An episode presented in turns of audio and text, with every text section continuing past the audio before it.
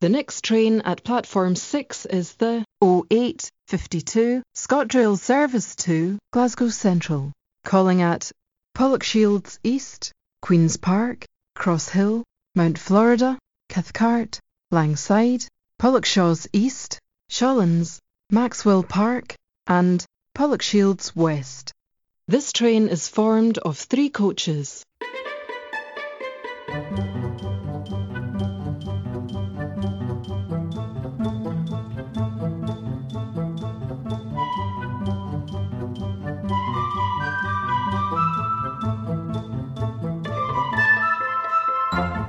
Hello, and thank you for tuning in.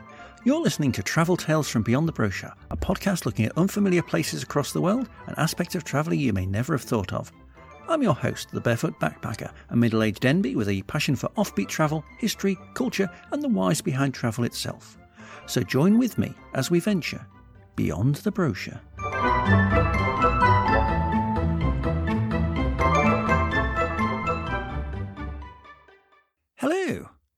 We've now passed the summer solstice and the daylight is getting shorter. I mean, not that you'd know at the moment as it's still daylight at both 5am and 9.45pm, but it will shrink slowly, surely, inexorably. I often think I'd prefer to live somewhere where it was pretty much sunrise about 7am and sunset about 7pm every day all year, but that would involve living in places with 40 degree heat and rain so intense they wash the roads away. So, you know, life is full of compromises. I'm rereading my housekeeping instruction from my previous pod in order to get a baseline for this one, and one of the things I mentioned then was Google Analytics. Well, as of now, the old version of GA has indeed stopped reporting and collecting data, and I'm having to work entirely with the new versions in my paid job. And, you know, very late last month, I came to a conclusion that the best way for me to handle the change between the versions was uh, not to handle it at all. Stop trying to recreate things in the new version and just pretend that the old version had pretty much never existed. This was incredibly liberating, as it meant I no longer had to force New GA to do what it wasn't designed to do, and instead I was kind of just starting afresh. It did mean having difficult conversations with my stakeholders, mm, but they all seemed to be fairly favourable to the change, perhaps surprisingly, possibly because I kept highlighting the flexibility and the, and now you can do this, so interactive, see how easy it is to do things, which they were all in favour of. Conclusion Change can be very useful if managed correctly. Slash me glares at Twitter. And speaking of Twitter, TweetDeck, the much maligned Twitter client operated by Twitter themselves and which has looked like something out of 2012 for at least the last six years, got an overhaul and now looks ugly and works slightly less well in practice, even if more functionality has been added to it. I hear this is in preparation for making it a paid product, which, A, should, something should have been done at the very start of the Twitter Blue fiasco, as it's, you know, the one product that actually people would be keen to use if it worked, and B, gives me a very difficult choice to make. Hmm. Many of my travel Twitter buddies have moved to Threads, which, I mean, that's cool for them, but I have two Twitter accounts and only one Instagram account. And also, Threads is currently not available on desktop or the web, but rather only via app, and the vast majority of my Twitter time is spent while I'm on my computer. I'm not planning to venture into Threads just yet, then. Maybe when they add that functionality. I am using Discord slightly more, by which I mean I'm actively typing in more than one server now. Part of me wonders if setting up a Discord server for this podcast would work as a community venture. I know the pod has a Facebook group, but I always forget it exists because I dislike Facebook's user interface, so never get the urge to do much there. I could always join Reddit. Ah! What else? Oh, I took a day trip to Manchester last week for reasons, and in one fell swoop ensured the boundary between Manchester and Salford boroughs reached the top 10 on the list of borders I have crossed on land. Well, in this case, mainly on bridges, but you know what I mean. But I will talk more about the significance of that trip next time. And it will be next time. I'm sure some of you can guess already. Aside from that, I've no other tales to tell. I've still not done any running yet, though I have at least volunteered at Parkrun once since my last pod.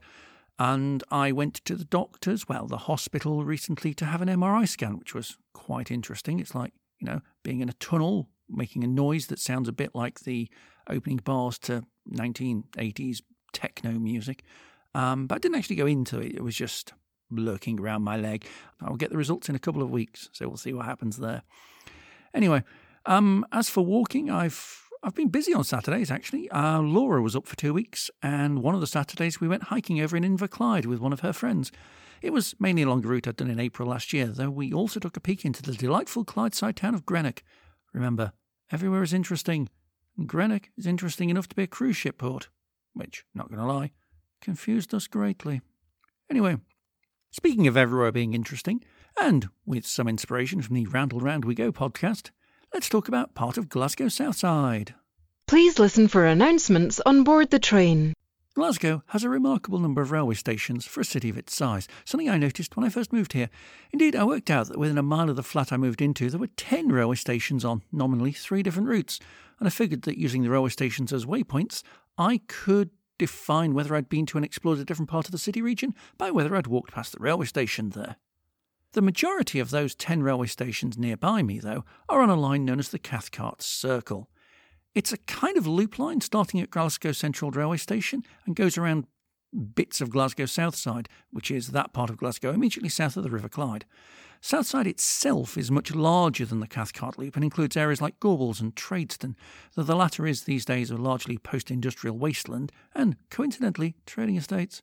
Uh, the Cathcart in the railway route name, which is not pronounced Cathcart according to ScotRail, is a suburb of Glasgow about 4.5 kilometres or 2.8 miles south of Glasgow Central, and it's the most southerly point of the Loop Line. The Loop Line itself is around 5.2 miles or 8.4 kilometres in length, starting and finishing at slightly different points in the suburb of Strathbungo, which is a great name. And you'd have thought, because Strath means river valley, it would be the river valley of Bungo. There is no Bungo River, so no one knows why it's called Strathbungo. Trains on the Pollokshields west side of the loop go past Pollokshields East Station. Like you can actually see it right there from the train window. And they split from the main line to Kilmarnock just to the south. Indeed, the two Pollokshields stations are only about 500 metres from each other in a straight line, around four road junctions away along Darnley Street. There used to be a station on the Kilmarnock line here too, disappointingly called Strathbungo and not, say, Pollokshields South, but that closed in 1962. Although planned as one loop, the line was built in two stages. The eastern side, from Strathbungo to Cathcart via Mount Florida, was constructed first and opened in 1886. The western side, through Shawlands, followed in 1894. There were technical, legal, and logistical reasons for this, but importantly, at the time, the eastern side had a larger population. A map from around 1900 shows villages like Cathcart and Pollokshaws being pretty much one road and a handful of buildings on the edge of the countryside. Although it's designed as a loop line, these days not many trains use it as such. Rather, extensions in the Cathcart area means that trains on the Western Loop tend to travel on east to Newton in South Lanarkshire, from where you can pick up connections to Hamilton and Motherwell, while trains on the Eastern Loop go southwest to the southern suburbs of Glasgow and end at the East Renfrewshire village of Neilston. An odd place to stop if you look at it on a map, but back in the day this line extended all the way to the coast at Ardrossan. Stations beyond Neilston closed in 1962 as it was effectively a duplicate of the Kilmarnock line that runs through Strathbungo. Note that because half the circle ends in Newton and half the circle ends in Neilston, and the two names vibe quite similar to a Glaswegian, on the display boards at Glasgow Central, Neilston Station is always displayed enclosed in angled brackets or chevrons, just to make sure you can tell the difference. Note also that, despite Cathcart being the nominal centre of the loop, Cathcart station itself isn't accessible by all trains. Only those on the actual loop, or more commonly on the line from Glasgow to Neilston via the eastern side, stop there. This is a design feature. The line to Newton in the east was never designed originally for passengers to use Cathcart station, which means these days, outside of peak times, getting from Cathcart to, say, Langside requires either a complicated movement, potentially involving two changes at Mount Florida and Kings Park, or walking. It's only about 1100 metres. It's flat. It's fine. The Cathcart Circle itself goes through the following stations in order clockwise Pollokshields East, Queen's Park, Cross Hill, Mount Florida, Cathcart, Langside, Pollokshaws East, Shawlands, Maxwell Park, and Pollokshaws West. Yes, it's easy to get the two Pollokshield stations mixed up. To confuse matters even more, the line to Kilmarnock that goes between them also has a station of its own at Pollokshaws West, making four very similar named stations that even the rail staff have to pause for a second while selling tickets on the train before making sure they're putting in the right one into their machines. All the stations have ticket machines on site, usually on the platforms, but none have ticket barriers. It's possible to buy tickets on the train or at Glasgow Central before the ticket barriers there, and many people do, often because the ticket machines at the stations only take card payments and sometimes don't work at all. There's been talk over the recent decades of converting the Cathcart Circle line into a light rail or metro system. In one way, it makes some sense, since the stations are incredibly close together for a mainline system. The only reason it's not possible to see, say, Shawlands and Pollokshields East at the same time is because the line bends slightly between them. It's not clear what would happen to the Newton or Neilston trains if this happened, or even if they'd be included in the plan. It's not for me to work out. But this is not a history railway pod, it is a travel pod. So let's ride the line and talk about the places it travels through. Because everywhere is interesting, and more people should explore their local area a bit more. You never know what you might find. This is Pollokshields East. If you are asked to produce a ticket and are unable to do so, you may wish to consider alternative transport modes to reach your destination. Heading clockwise around the line, the first station reached is Pollokshields East. When I was plotting my visits to Glasgow area railway stations, this was, for many months, the nearest station to the flat I'd never walked past, simply because I'd never really had a need to. There's a lot of stations in the area, and I'd been past all of the other ones, so I'd already walked a lot around the locale. On the displays at Glasgow Central, Pollokshields East is usually followed with Change for the Tramway. This is not an indication that Glasgow has a tram system as well as a hundred odd railway stations, but rather it refers to the tramway theatre, whose name derives from it occupying a former tram depot, one of the main depots, in fact, that was in use as such from 1893 to the early 1960s. Their website describes themselves as a renowned international arts venue with an interdisciplinary spirit whose mission is to enrich and inspire our communities by providing ambitious, innovative, and culturally relevant contemporary visual art and performance. And while quite wordy, what that means is that it provides a home for creative arts of all types, from painting to dance, sculpture to movie, and provide both a working space for artists and an exhibition area for them to display their works. Indeed, at the start of this year, I assisted a student at one of the arts colleges in Glasgow with their multimedia dissertation project on the positive parts of being non binary or trans, which they then displayed at the tramway. Dance, in particular, is well attested at the theatre, as it occupies the same building as the home of Scottish Ballet, meaning it's one of the best places in the city to watch a performance. Not that I have ever, you know, mind you, because, being honest, dance itself has never really caught my eye. I think it's because I'm not a visual person, and at least with film there's an audio track, so I don't have to be watching it to get a gist of what's going on. Next to the ballet building are the hidden gardens.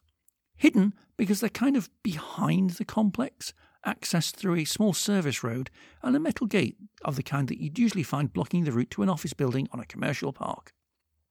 The idea behind the hidden gardens is to provide a quiet sanctuary from the inner city suburbs, as well as providing an opportunity for people to learn about nature that they may otherwise not get a chance to see. Their vision statement, as taken from their website, says their aims to create a society where people live, play, learn, participate, and celebrate together in peace. Though not that big, there's a lot to take in. From the design, which reflects the history of the site and includes an old industrial chimney and tram lines, but is also structured to bring to mind paths taken around religious sites, to the plants themselves, which include both native Scottish and imported varieties of pines and rowans and trees like that. The medium cultures in the garden reflects the various cultures and demographics present in Pollokshields as a whole. The local council ward, for instance, is reputed to be one of the most ethnically diverse in the whole of Glasgow 69% white, 27% Asian, 2% black, and 1% mixed and other. I'll talk a bit more about that later, though. An example of this inside the garden is there's a ginkgo biloba tree, which, though now incredibly rare, used to grow worldwide back in the day. And by the day, I mean the late Jurassic period, so its near extinction isn't necessarily down to humans. It's been planted here to represent the peoples of the world, because it was a worldwide tree in, back in the day, and to reinforce that, stones from Mount Sinai are at its base, that location being pretty important to the entirety of the Abrahamic religions. Not that that would matter to their neighbours. On the other side of the far wall of the Hidden Gardens, between it and Pollokshields East Railway Station, is Gurdwara Guru Granth Sahib Sikh Sabha, more commonly known as Glasgow Gurdwara, a large Sikh temple and community centre. It opened 2013 to replace a smaller venue on nearby Nithsdale Road, which made it closer to Pollokshields West. The sources are contradictory as to which it was, but one of the two is believed to have been the first purpose built Gurdwara in Scotland. The new building can accommodate up to 1,500 worshippers, although the newer Gurdwara near Kelvingrove Park in Glasgow's West End, which opened in 2016, is bigger.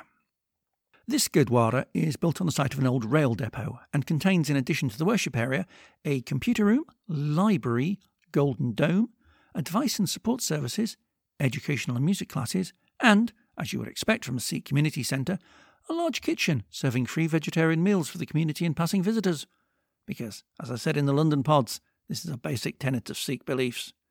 You don't even get a wafer biscuit at an Anglican church. The last thing of note in the area is on the other side of the main Pollock Pollokshields Road, heading into Govanhill. It's a building at 31 to 33 Coplaw Street, dating from 1884, expanded in 1903, designed by the architect John Bennie Wilson. It's known as Drill Hall, it's now an apartment block, but when built served as the headquarters of the 3rd Lanarkshire Rifle Volunteer Corps. While the building itself is worth a look if you walk past, and there's still allegedly the battalion's crest on it on the wall, it's the battalion themselves who are more notable in terms of Glasgow Southside history, but not for the reason you might expect. This is Queen's Park. Please disregard a person running barefoot. Queen's Park Station stands on Victoria Road, one of the many popular thoroughfares in Glasgow's south side that's lined with shops, cafes, independent boutiques, and pubs. At the time of podding, two unusual businesses in the area were a Jewish vegan queer anarchist pay what you can cafe and a queer intersectional bookshop that also does a fine line in retro badges and patches. Glasgow Southside is very definitely an alternative place. Very me. What I also find amusing is a couple of buildings north of the station entrance on Victoria Road is a Victorian era building, quite grand, looks like it should be a small bank. Well, it is a bank, it's a branch of the Bank of Scotland. But above the long window on the upper floor is a phrase, Christ died for our sins, in huge lettering. I just like the juxtaposition of a religious tract above a bank. Someone has been reading a bit too much into Matthew chapter 21, I suspect. Queen's Park doesn't just refer to the district, but more to the large public park just to the south of the station. As an aside, given that Victoria Road ends with a large gateway into the park and then continues along a tree lined avenue within up to a flight of very wide stairs, you might be forgiven for thinking that the park is named after Queen Victoria. And you'd be wrong. It is in fact named after Mary Queen of Scots, for reasons that will become apparent over the course of several of these stations. It's 60 hectares in size, whatever that is, just slightly smaller than Disneyland apparently, or, for Indian listeners, the size of the Eden Gardens cricket ground. It's bigger than the Vatican by a third, too. It was laid out by Sir Joseph Paxton in the mid 1800s. He was the chap who designed the Crystal Palace in London, making him presumably one of the few people to have lived indirectly named two football teams. As parks go, it's quite unusual, given that it's quite varied. Most city parks in the UK tend to be quite mundane, with paths of cement or gravel separating out large areas of lawn. On the edges might be trees or bushes, and they're often quite flat.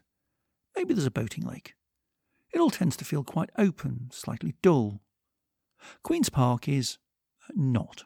For one thing, there's a huge hill in it with a flagpole on top, or at least it feels like a huge hill when you're on lap three of parkrun, it's about 60 metres high, and the elevation gain from the start of the lap is 35 metres.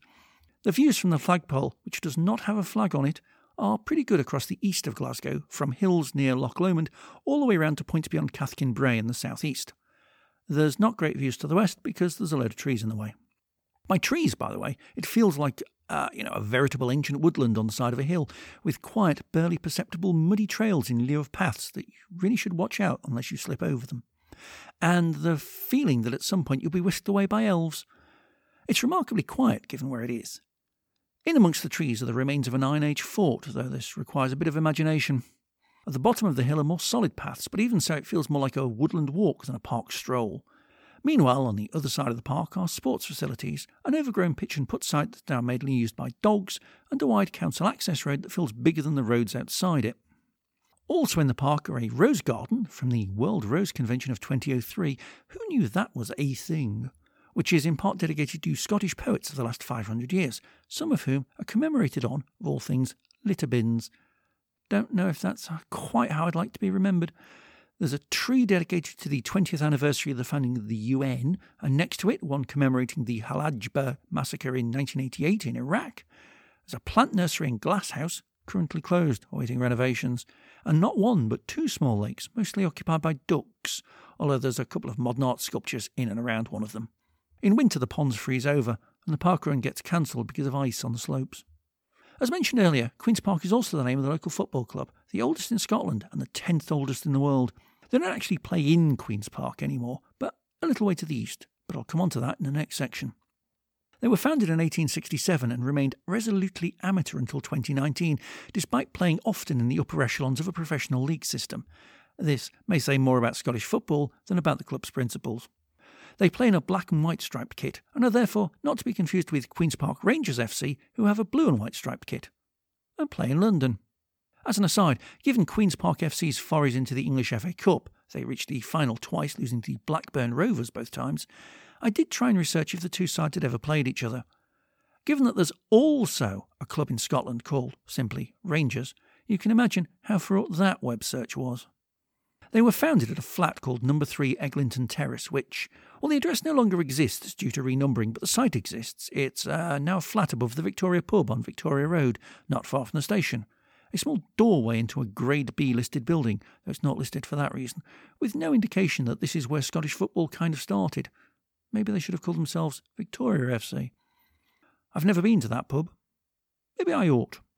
This is Cross Hill. Due to operational problems, please disregard any public address announcements and please take extra care when getting on and off trains. Cross Hill Station is the one on the line I've walked past the least. This is because it's located at a point just to the northeast of Queen's Park that I never really need to go past.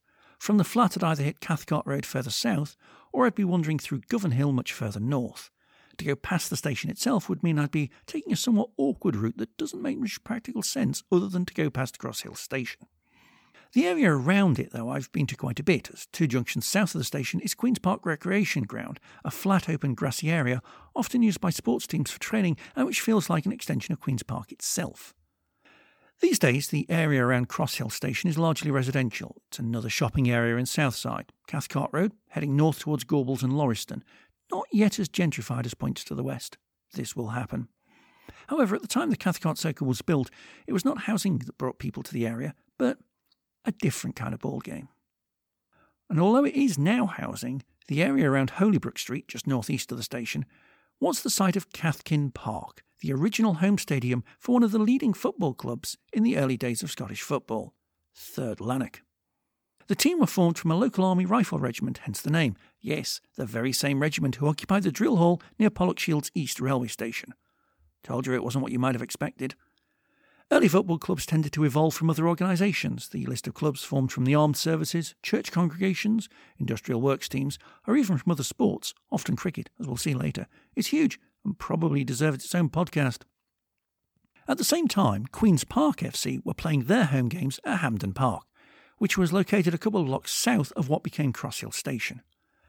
This was not just believed to be the first football stadium in the UK, and by inference the world, which was enclosed and accessed via turnstiles rather than being open sided to all comers, but was also used for early, and we're talking 1870s and 1880s, international matches between Scotland and both England and Wales, the only countries to have international football teams at this time. However, the Cathcart Circle line itself had to be built pretty much through the site of the stadium, forcing them to move. They simply crossed to the other side of Cathcart Road to a new stadium they again called Hampden Park, or Second Hampden. The original old stadium is now partly occupied by a bowling green, and there are murals and information boards around it explaining its part in early football history. In 1903, they built a new stadium a little further south, and, keeping with the naming convention, they called it, the third Hampden Park. This left their second stadium empty, and third Lanark FC decided to move in. It had better facilities and it was in a better location. They renamed it New Cathkin Park, because it's not just Queen's Park who had standard naming conventions. They stayed there until 1967, when, as is sadly not unique amongst lower league clubs at the times, they went bust due to financial irregularity and a dodgy chairman who seemed to profit from selling the ground for housing. He may have wanted to move the club to one of the new towns out with Glasgow. You know, see also Clyde FC and Wimbledon FC. He died of a convenient heart attack before he could be sentenced, but other directors were charged and fined with corruption. Except, planning permission was refused. So while the original Hampden and Cathkin parks no longer exist, this second Hampden, then New Cathkin Park, eventually the new being dropped, still does, and is used mainly these days by amateur footballers and dog walkers. The terracing around the pitch still exists, at least on three sides, despite having trees growing through it, and it feels eerie to stand on and watch people kick a ball around, almost like you're in somewhere that should be fenced off for dereliction. It looks overgrown and unloved, but really it's used more or less like a standard park, just one with a more unusual setting. It also feels weird to be walking on a pitch that, within living memory, hosted a decent standard of Scottish League football. They were in the top flight as recently as 1965. But you may be thinking, I've heard of Hampden Park and it's not full of trees, and none of this sounds familiar. Well, for that, we have to go one stop south. This is Mount Florida. This service has been reported to be full and standing due to overcrowding because of a football match. Mount Florida Station, briefly the terminus of the line while they built it to Cathcart, is another area of Southside with a central shopping road lined with cafes, restaurants, and some independent businesses, including a queer friendly hair salon. It's also the nearest station to Victoria Hospital, just east of Queen's Park, which continues the theme in this area of, but not that Queen. It's where I've been for most of my leg related checkups. However, it's more notable these days for being the nearest station to Hampden Park, Scotland's national football stadium. Or, more precisely, as mentioned earlier, the third Hampden Park, built in what was then open land and inconveniently on top of a small stream, Moles Mire, that runs into the nearby White Cart Water, the main river of the area. This came to light in a recent football match when, after a short torrential shower just before kick-off, the pitch pretty much flooded. The match was delayed for an hour while they tried to dry the pitch. Mind you, they stopped it just after Scotland scored, which their opposition, Georgia, were unimpressed with. As stated, this Hampden was constructed in 1903 and it's still used, albeit it's been renovated and rebuilt, as you'd have hoped. One plan to completely rebuild it in time for a potential Men's Football World Cup bid in 2030 has been put on hold, so sadly it won't look flash and won't have a retractable roof in the near future after all. As it currently stands, the capacity for sport is just over 51,000, lower when they use it for athletics, but higher when there are concerts. Coldplay played here about a year ago and they seem to have about 100,000 or so spectators. I walked past it around six hours before they went on stage, and the pedestrianised street along it was already full of concert goers and stalls selling tat. The ground does hold some sporting attendance records, though, that are unlikely to be beaten. 136,000 people watched Glasgow club Celtic play in the semi finals of the European Cup in 1970 against English club Leeds United, which may have helped. The highest ever for any UEFA competition and just over 149,000 people watched Scotland beat England 3 1 here, the highest attendance in any European international. And only venues in South America have had larger attendances for club football matches than the 1937 Scottish Cup final, which hosted around 147,000 people. Note that when Queen's Park FC were in the fourth tier of Scottish football, they had attendances just about pushing the 1,000 barrier. Indeed, in 2013, they hosted Montrose in a match seen by 325 people. I don't know how it would feel to watch a match in such a large stadium surrounded by such a small crowd. I imagine it'd be quite eerie. Anyway, despite being the home of Scottish football, Queen's Park still owned the stadium until as recently as the pandemic, when they finally decided to sell up to the Scottish FA and revamp their training ground to make that their stadium, which lies right next door and is called Hampden Park, obviously. Well, it's called Little Hampden rather than Hampden Park the Fourth, but still. The streets in the immediate vicinity are lined with standard Glaswegian tenement blocks of the kind I'll talk about later, and to this day I don't know if that's a brilliant place to live or an awful one. Maybe it helps if you like Coldplay and lower league football. I don't know. Hampden Park also hosts the Scottish Football Museum, which does exactly what it says on the tin, and despite Scotland not being exactly a world power in the game anymore, is definitely worth the trip. Touted as Europe's first football museum, it includes exhibitions on the history of the game up here, including a part on women's football and a tour of the stadium itself. Despite being at the foundations of football in Scotland, this part of what is now Glasgow is much older than that, as we're now about to hear. This is Cathcart. This service is delayed by approximately 50 minutes due to earlier engineering works not being finished on time. As far as I can make out, the name Cathcart, which I'm not pronouncing correctly according to ScotRail, as you've heard, comes from the leading landowner in the family in times gone by. Indeed, there is still an Earl Cathcart in existence, although they appear to have decamped to Norfolk. Their ancestral home was Cathcart Castle, now a series of nondescript ruins barely identifiable in the general surrounds of Linn Park, having been demolished in 1980 because it had lain derelict for many decades and the cost of renovation was too high. It was only a mansion anyway, not a proper castle slash me glares at Nottingham.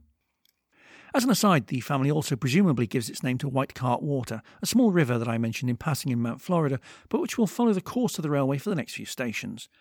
This is a river, despite its less than salubrious name, which rises several miles to the southeast, somewhere in the hills near East Kilbride, and runs roughly northwest, eventually to Paisley and Glasgow Airport, before joining the less interesting Black Cart Water to form the River Cart, which, less than a mile later, flows into the Clyde at Renfrew.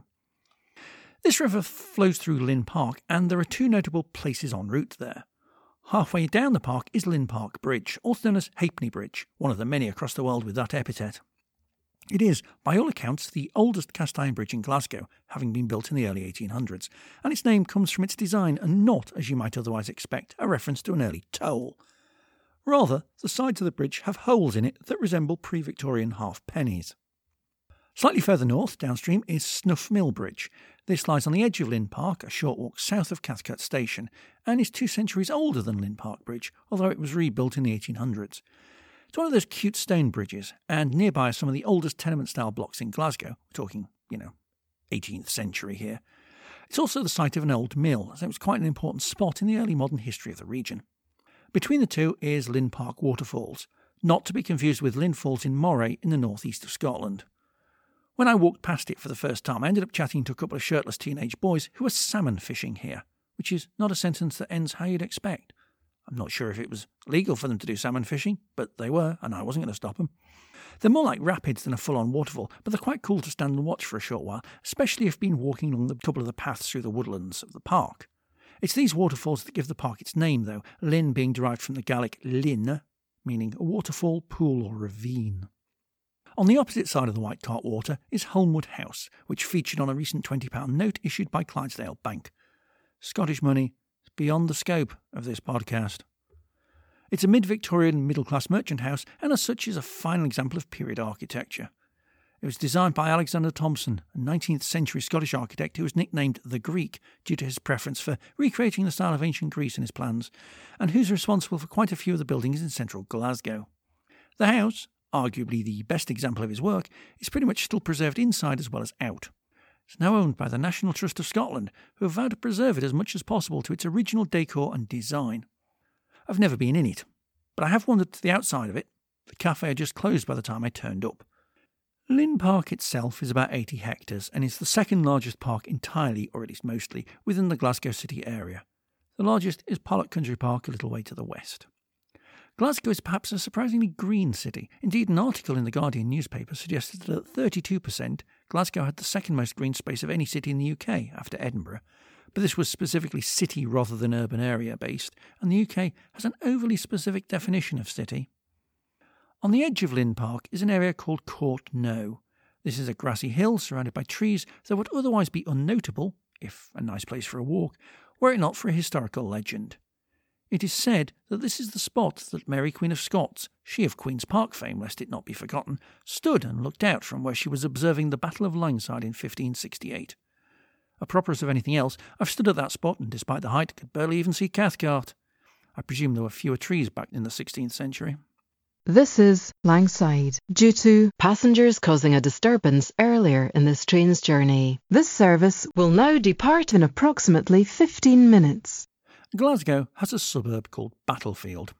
It lies north of Langside Station, and to be fair, is nearer Mount Florida, but regardless, and contains an ornate cafe that used to be a tram shelter, a Victorian library, several shops, an old building with ornate columns that's a pub called the Church on the Hill that was, well, you can guess, and a small cul de sac called Blair Hill Avenue. This small dead end street just to the south of Queen's Park, if it were anywhere else, it would be filled with Instagrammers, but because it's in a lesser visited suburb, a little walk from any of the cute cafes, it's generally very quiet. It's a road with trees on one side and terraced housing on the other, but the housing is two story Victorian era with ornate bay windows and each is a different pastel colour. The entire road feels like some kind of child's box of coloured pencils. This may explain why houses here are going for nearly £540,000 when the surrounding roads are going for much less than that. It's not the most expensive street in Glasgow, though. It's about two kilometres to the northwest. Close to Blair Hill Avenue and outside the church on the hill, visible from the southern paths around Queen's Park, is a large column in the middle of a small roundabout. The column is the monument to the Battle of Langside. It's about 16 metres tall with a lion on top with one paw on a cannonball. The sides are carved with thistles, roses, and fleur de lis, while the pedestal base is made up of cannon, swords, and several coats of arms. The latter represents those lords who fought in the battle, whilst the former is all mix of Scottish and royal iconography. It was constructed in 1887, designed by Alexander Skirving, friend of Alexander Thomson and who built the church on the hill in 1896, and it's sculpted by James Young, who did a number of other works in Glasgow Centre. The Battle of Langside was a decisive battle in the latter years of a separate Scottish monarchy and was part of a small civil war between supporters and critics of the previous monarch. That monarch was the oft mentioned Mary Queen of Scots. She'd been on the throne of Scotland for nearly 25 years at this point, albeit being only 25 years old. Her father, James V, had died when she was six days old, unusually, in such circumstances, of natural causes, and her early reign had been enacted by nobles acting as regents so there was a history of nobles having a say in power. Anyway, Mary married her half cousin, Lord Darnley, had a kid, naturally called James, and then Lord Darnley died in mysterious circumstances. The person generally believed to have caused these mysterious circumstances was a chap called Lord Bothwell, who was a recent divorcee, his marriage being terminated itself on some very shaky ground. In not at all suggesting anything untoward was going on, Mary then married Bothwell, Many of the nobles, being both genre savvy and Catholic, weren't impressed with any of this, and this, along with other discontent at her reign, caused them to imprison her and force her abdication in favour of her infant son. She had other ideas, escaped from prison, and rested with her friend Lord Hamilton in nearby Hamilton. She knew some nobles supported her and managed to raise an army of around 6,000 men. Her plan was to base herself in Dumbarton, northwest of Glasgow, where the fortress is high on a rock on a peninsula, fairly defensive, and where she had strong support and to get there by avoiding Glasgow. However, her opponent, the Earl of Moray, was on the ball, so to speak, and blocked her way at Langside. The battle itself lasted less time than this podcast. It doesn't sound like it was a terribly interesting battle, resembling somewhat of an elongated rugby scrum, except with pikes. Despite having a much larger force, though, Mary's army was thoroughly routed, a hundred killed and three times that number taken prisoner, while Moray's troops are reported to have lost precisely one man. It is not recorded how or who. Mary fled to England, was imprisoned in Carlisle, and spent the rest of her life waiting for Queen Elizabeth I of England, her first cousin once removed, or something of that ilk, to do something with her. Which she did, twenty years later, famously. The civil war that resulted lasted five years and could easily have become yet another war between France, who supported Mary, and England, who supported Moray. But in the end, though, enough sabres were rattled to prevent that. The regents of the infant James won out, though Moray himself had died in 1570, the first head of government to be assassinated with a firearm, Wikipedia tells me. James later became King James VI, and in 1603 ended up as King of England too. But that's another story. As to the belief that Mary looked out at the battle from Court Knowe. It's felt by historians this was enemy territory, as the Cathcart family seem to have been supporters of Moray, and if she had watched the battle from anywhere, it's likely to have been Prospect Hill, to the east of Mount Florida, and between where the second and third Hampden Parks would later be. that's why Queen's Park is specifically not named after Queen Victoria. This is Pollokshaws East. We apologise for the inconvenience caused by a problem with a river bridge earlier today. In researching this pod, I finally discovered what Shaws means, as in Pollokshaws, nearby Shawlands, and the town of Wishaw, near Motherwell. It's Old Scots and it means woods or woodland. Anyway, Pollokshaws East is the closest of the Cathcart line stations to where I've been living for the past two years, but I don't use it as often as you'd think because the main road with buses on is, you know, right there, and they're more frequent. Shush, Laura. It's yet another road lined with shops, restaurants, pubs, not all of which feel stabby, and cute cafes. It's also here where the curious liquids wine and beer shop stroke wee bar is, where I spend much of my soft earned money. The White Cart Water passes literally underneath the station, making it one of the few railway stations I know of that are built on a river, although it doesn't rival London Blackfriars for views. Sheffield Station is also built on a river, but you can't see it unless it floods. Aside from housing, and the railway here vibes like it forms a boundary between the tenements of Glasgow and the townhouses of the suburbs, there's a couple of interesting buildings in the area. In the far west, and virtually opposite Pollokshaws West Station, but that's by the by, it's 800 metres in a straight line between the two, is Pollokshaws Burgh Hall. This opened in 1898 at the behest of local politician Sir John Stirling Maxwell, and was apparently based on the designs of the original buildings of the University of Glasgow before the latter moved from the city to the West End. It served as the town hall for 14 years till the Glasgow Corporation annexed Pollokshaws, when upon it was used by the local council till the 1990s. It's now a community centre offering dance and yoga classes. It also holds what their website says is Scotland's only functioning Wurlitzer cinema pipe organ. This seems to have been installed in 2007, having been moved from Clydebank Town Hall, but started life many hours away in the Ritz Cinema in Stockport, near Manchester. There is no research that I've found out as to why Pollokshaws Burgh Hall has a Wurlitzer from Stockport, but I assume there's reasons. Sir John Stirling Maxwell, a name you'll be hearing a lot more of on this pod, is commemorated in a nearby primary school, a large and impressive sandstone building built around 1907. Just like the Burgh Hall, he gifted the land for the school, who repaid him by naming it after him. The current building is the on site replacement for the earlier, smaller building originally named for him. Sadly, the school closed in 2011 and is now derelict. A bit like the Wetherspoons pub, named after him just up the main road from Pollokshaws East Railway Station in the Shawlands Shopping Centre, which closed in early 2023, possibly due to arguments over rent and the imminent demolition of the shopping centre anyway. My nearest Wetherspoons is now in Rutherglen, but it's just easier to wander into the city centre if you want cheap beer and a dodgy breakfast.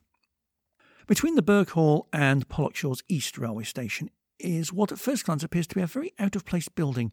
It's an old pre Victorian clock tower not connected to anything and located in an otherwise empty pedestrianised square.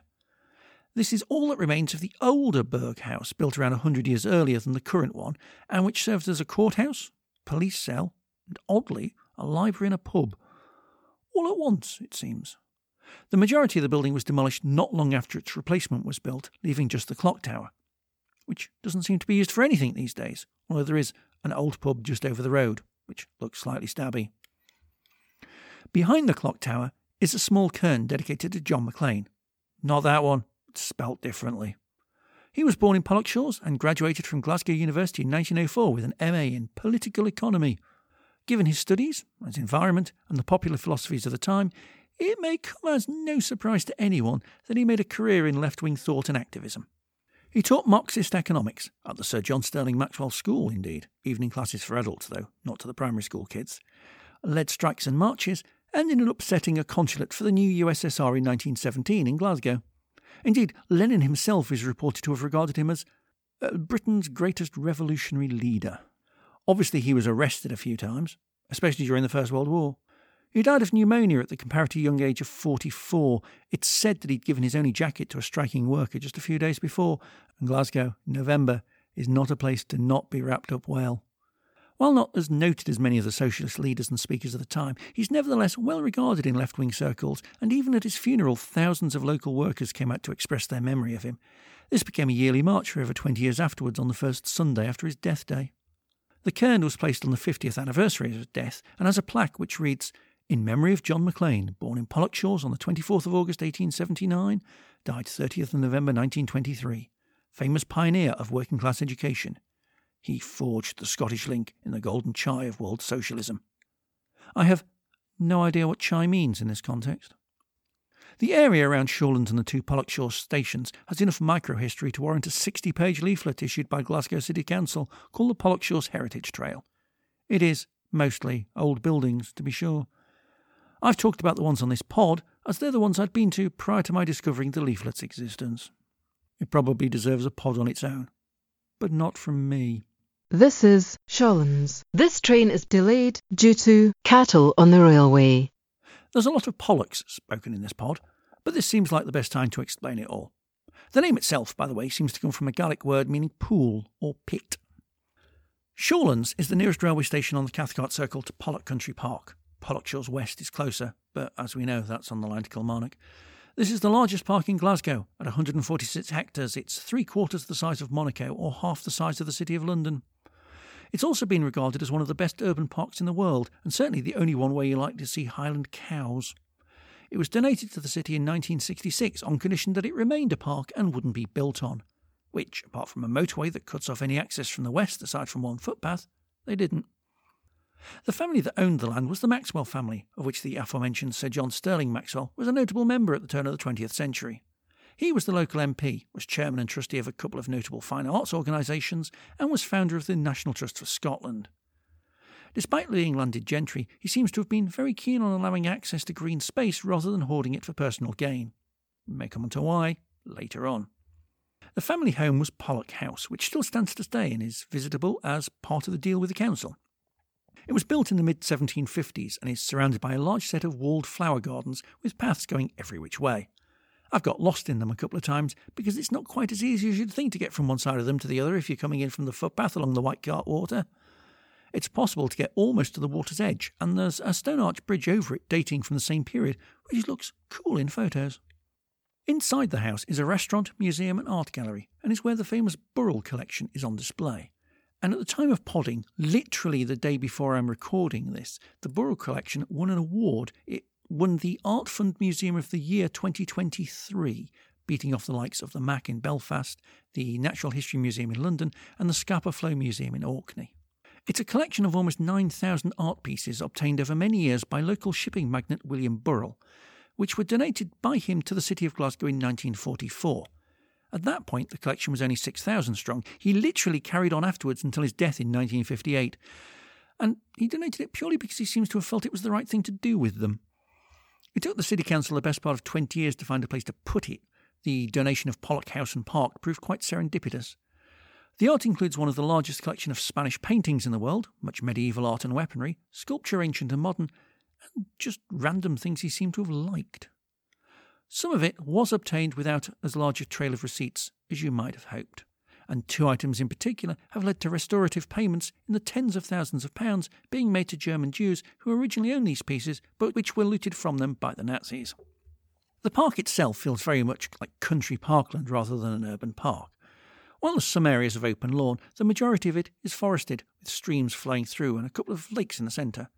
On the western fringes of the park, there aren't even many trail paths, and it feels quite remote. There's a park run here, quite popular, though with a bit too much gravel and knobbly path in one part to comfortably run it barefoot. And the size of the park means that it's one of those rare two lap courses rather than the more common three laps. On the edge, there's also a running club, a rugby club, and a cricket club. As for the Highland cows, well, there's around 50 of them in the park, and this makes it the easiest place for most of Glasgow to see them. They've been a feature of the park since the early 1800s when the Maxwell family decided it would be a really cool idea to have them around. It seems this was also for commercial purposes. The soil and land in what is now Pollok Country Park suited them more than it suited arable farming, and they could breed them for show purposes, and presumably stood.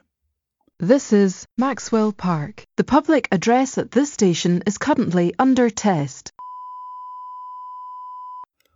All the stations on the Cathcart Circle are built in the same way island platforms where the two lines go either side of the platform itself, and with two exits. The majority of stations have an exit at either end of the platform, although some have exits on either side. The original station buildings are also built to the same style.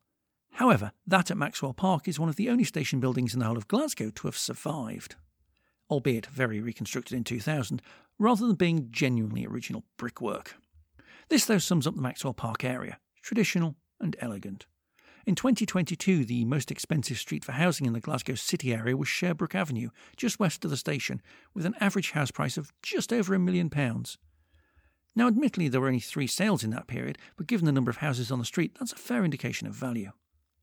Sherbrooke Avenue is also home to the Sherbrooke Castle Hotel, which, yes, John Morrison, a building contractor, built a villa for himself out of red sandstone in 1896 and designed it to look like a castle, complete with turrets and domed towers.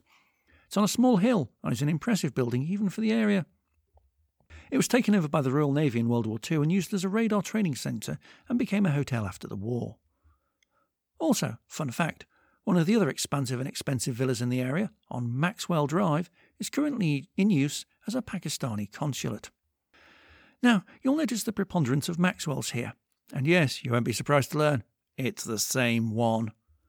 Maxwell Park itself is a small parkland just north of the station, which was given to the city in 1888 by, hmm, the very same Sir John Stirling Maxwell. In fairness, it's built on quite boggy land, which would have been unsuitable for building on at the time, but still. The park itself contains a lake, a series of tree lined avenues. Unlike both Queen's Park and especially Pollok Country Park, most of the paths in Maxwell Park are either straight or at least geometric, a children's play area, and a tree where a bandstand or fountain would have stood. My research has also brought up, although because I've walked through the park many times, I've never noticed it. Maxwell Park is home to one of the many tiny forests in the country. This is a project by Earthwatch Europe, an environmental charity whose website says they have science at its heart. The idea behind the project is to plant very small pieces of woodland, say about the size of a tennis court, in urban areas, to allow the local people to connect with nature, be more aware of their environment, and support urban wildlife. It's definitely focused towards children, but ultimately it's supposed to benefit and educate everybody. I saw an urban fox once in the streets between Shawlands and Pollok Country Park. It was about 4 pm. Don't know who was more surprised, but it ran off before I could say hello, so I imagine it was him. I also saw one near Celtic Park in the east of the city, but that's a bit more open. It's post industrial wasteland, so it's less strange. I also saw a deer in part of Craigton Cemetery just south of Govan once. There's certainly more urban wildlife around than you might imagine in a large city area. Just inside the park, on the east side, is Pollokshields Burgh Hall, not to be confused with Pollokshaws Burgh Hall, exactly one mile south southwest. It was commissioned by and given to the people of Pollokshields by, guess who, and opened on the same day, in 1890, as the park itself. It had a much shorter life as the town hall than the one in neighbouring Pollokshaws, though. Glasgow took over this borough in 1891. Again, the City Council used it for a while, but it was given to a trust organisation in 1986, refurbished, and now serves as a community centre and wedding venue. It's built of dark red sandstone, is a Category A listed building, and, to the best of my knowledge, does not contain a Wurlitzer. South of the railway lies Titwood Cricket Ground. This is the home of Clydesdale Cricket Club, who, despite the name, had an important part to play in the history of Scottish football. They are, it seems, the oldest sporting club in Glasgow still playing, by the way, and as far as I'm aware, they have always played cricket. They had been playing at a site in Kinning Park, a shade less than a mile north of Maxwell Park Station, but they sold it in 1873 through a group of footballers from the West End with the vague name of Rangers. Wonder whatever happened to them. Anyway, just before they moved, they founded a football club called Clydesdale FC. They didn't play for very long, they'd stopped by 1881, but in that time they were one of the founder members of the Scottish Football Association, the second oldest in the world, and indeed made the second largest donation to the cost of the Scottish Cup amongst those present.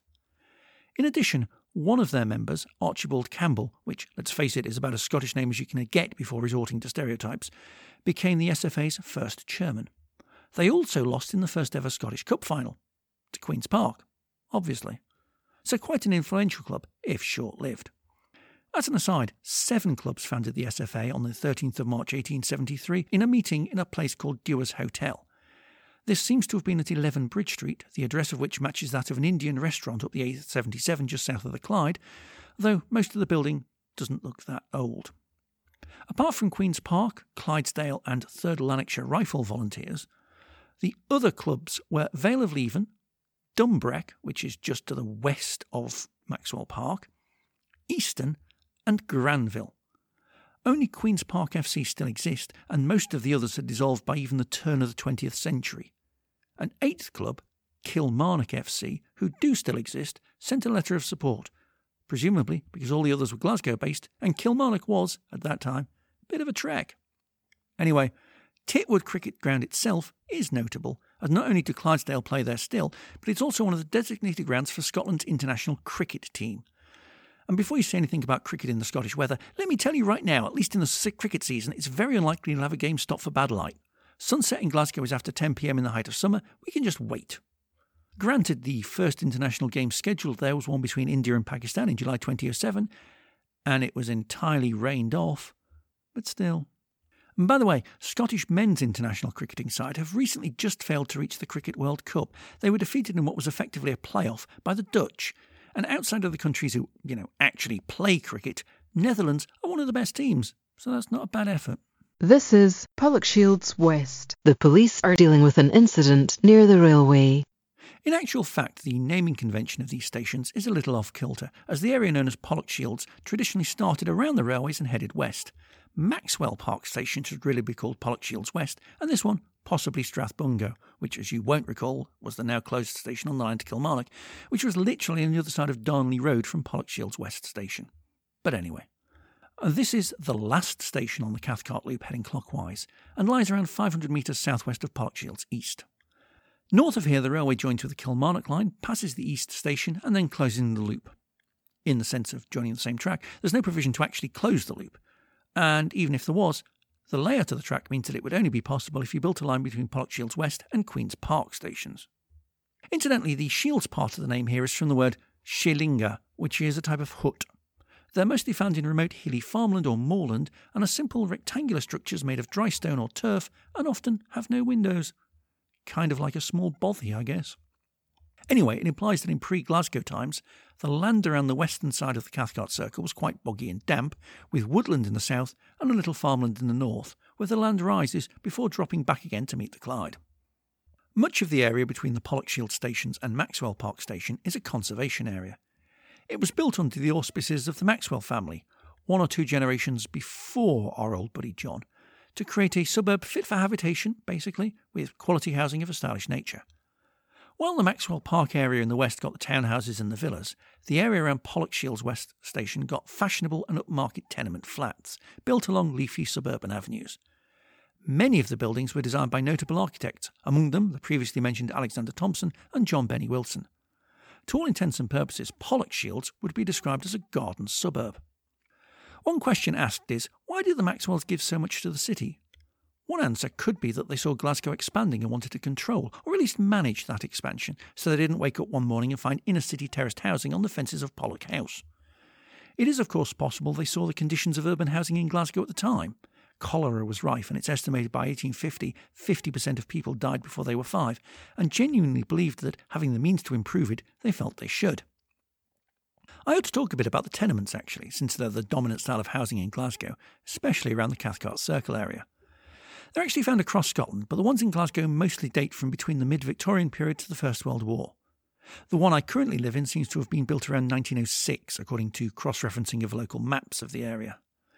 They're generally made from red or light orange sandstone. They're usually about three to four stories high.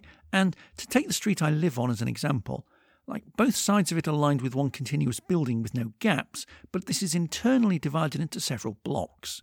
Each block contains maybe three flats on each floor, so while connected in principle to the rest of the street, in my block there are only 12 flats. Behind each tenement is a series of lawned areas, and there's usually some kind of service road behind that to allow access for rubbish collections and the like. Though I'm 100% sure, despite this, in my block, the council simply come through the front door of the block and head directly to the back. Typically, the entranceway to the tenement is tiled, and very often the internal passageways are ornately decorated with big mosaic type windows and wide staircases. In the recent heatwave we had, I noticed the entrance hall was the coolest place to be, possibly due to the marble tiling and the staircase being open so all the heat rose up. And that's one of the notable features of tenements here. It's the height of the ceilings. I have to stand on a ladder to change a light bulb. The rooms tend to be a decent size, and the one I'm in has two good sized bedrooms and a large living room. We won't talk about the kitchen. Now, that's not to say that all tenements are the same. Indeed, many parts of Glasgow once were knocked down due to falling into disrepair or simply being too small for the size of the families living there. The ones near Pollokshields West Station, though, seem to be regarded as amongst the best in the whole of Scotland. It would be remiss of me to mention Pollokshields and not talk about the community culture here. If you remember when I talked about Pollokshields East, I said about the ethnic diversity of the area. The streets between the two Pollokshields stations very much have a strong Pakistani and Indian vibe, and indeed the local library on Leslie Street, a Category B listed building built in 1907 and opened by yada yada yada, has a large selection of books and magazines in Urdu. A couple of months before I moved to Glasgow, an incident occurred in Pollokshields that highlighted the community culture here and probably sums up much of the vibe of Southside as a whole. As you may know, the UK's Home Office has an interesting policy on immigration, which, while not exactly no, isn't that much longer a sentence. Part of their policy is making it as difficult as possible to immigrate, to stay once having immigrated, and yet as easy as possible to remove people who fail to meet their exacting standards. One morning, the police, having got wind that there were two people whose immigration status was dubious, burst into houses in Pollokshields, Kenmure Street, and arrested two Indian men for immigration violations, with the presumed intention of deporting them forthwith. One interesting point to note these men had been living in Pollokshields for ten years. Ten years. Another important note although the men were Sikhs, the area has a largely Muslim population, and this event took place around Eid al Fitr, the celebration at the end of Ramadan. However, the local community, of all faiths and backgrounds, got wind of this and responded quickly, surrounding the police van lying underneath the van, sitting in the road, and generally just doing everything possible to prevent the police from leaving until they'd released the two men. Despite extra police being called, enough residents and local activists were present to prevent them being able to do anything. By 5 pm, the police gave up, moved the men to a local mosque, and released them. All feels a bit like a modern version of Cable Street, really. This is Cross Crossmaloof. We apologise for the inconvenience caused. Now, see, I've mentioned a few times of the existence of another railway line in the area off which the Cathcart Circle splits from in both directions. This is the line from Glasgow Central to Kilmarnock and East Kilbride, and within the loop formed by the Cathcart Circle, there is one railway station. It lies between Pollokshields West and Shawlands, and the 470 or so metres straight line distance between it and Maxwell Park make it one of the smallest distances between railway stations in the whole of the Glasgow region, which, given how close many of the stations are to each other, the original premise of my explorations, don't forget, is quite an achievement. I'm also including it because I like the name. Crossmaloof. It's a cool word to say. Cross. Ma. Loof. There are two origins to this name. One is considerably more boring than the other. The railway station, as per all stations in Scotland, has the name in both English and Gaelic on the platforms, and the Gaelic name for Cross Crossmyloof is Cross Luva. Three words, which translates as St. Maliew's Cross. I don't know who St. Maliew was, and nothing comes up in Wikipedia, but a web search indicates they're most noted for having a church named after them in Inveraray in Argyll that's been converted into a large self catering cottage. However, there's an urban myth that the name is a Scots rendition of Cross My Palm, as in with silver, and refers to one of the themes of this pod. Mary Queen of Scots is alleged to have met a fortune teller here who promised to divine her the results of the upcoming battle, or that by giving her a silver coin she'd ensure the battle went Mary's way. Clearly, if that were true, she was fleeced.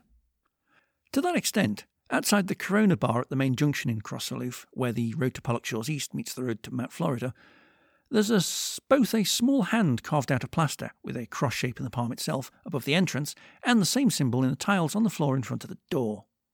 Opposite the Corona Bar, which will never cease to amuse me given that it was pretty much one of the first buildings I saw when I moved to Glasgow that wasn't a house, and given I moved here while there were still pandemic restrictions, is a wide paved triangular area used by skateboarders and the occasional small Saturday food market. A similarly small craft market operates from a side alley across the main Kilmarnock Road a few buildings further north. Beside the paved area, though, and in front of the southwest edge of Queen's Park, is a building known as the Langside Halls. This was built in 1847 and originally served as the National Bank of Scotland building. As befitted such an institution, it was ornately decorated inside and out, with large windows across a whole frontage of two stories built into large stone bricks, surrounded by columns.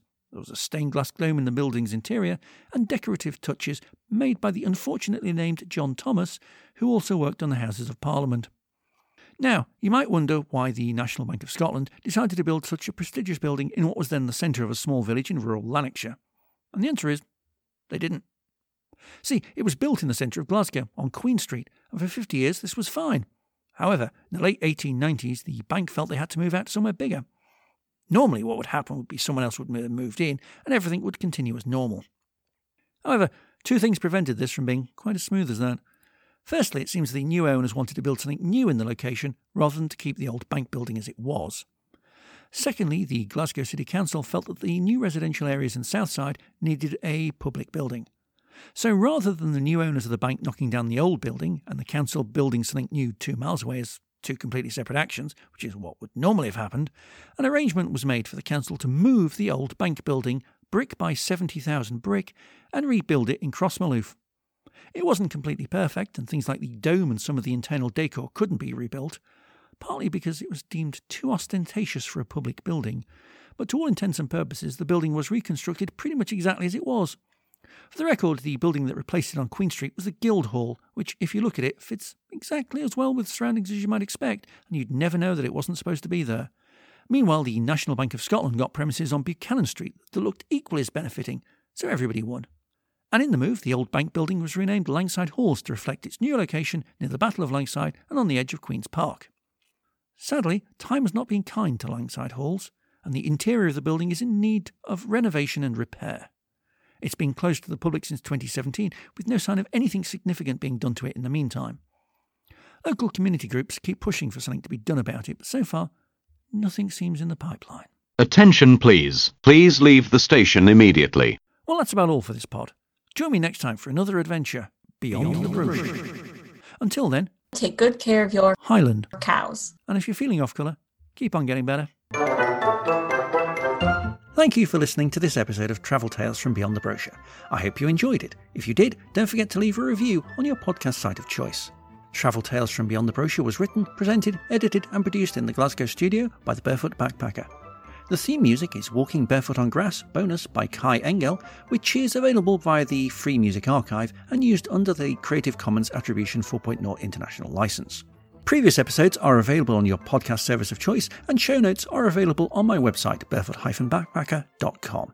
If you want to contact me, tweet me at rtwbarefoot email me at info at barefoot-backpacker.com or look for me on Instagram, Discord, YouTube, or Facebook.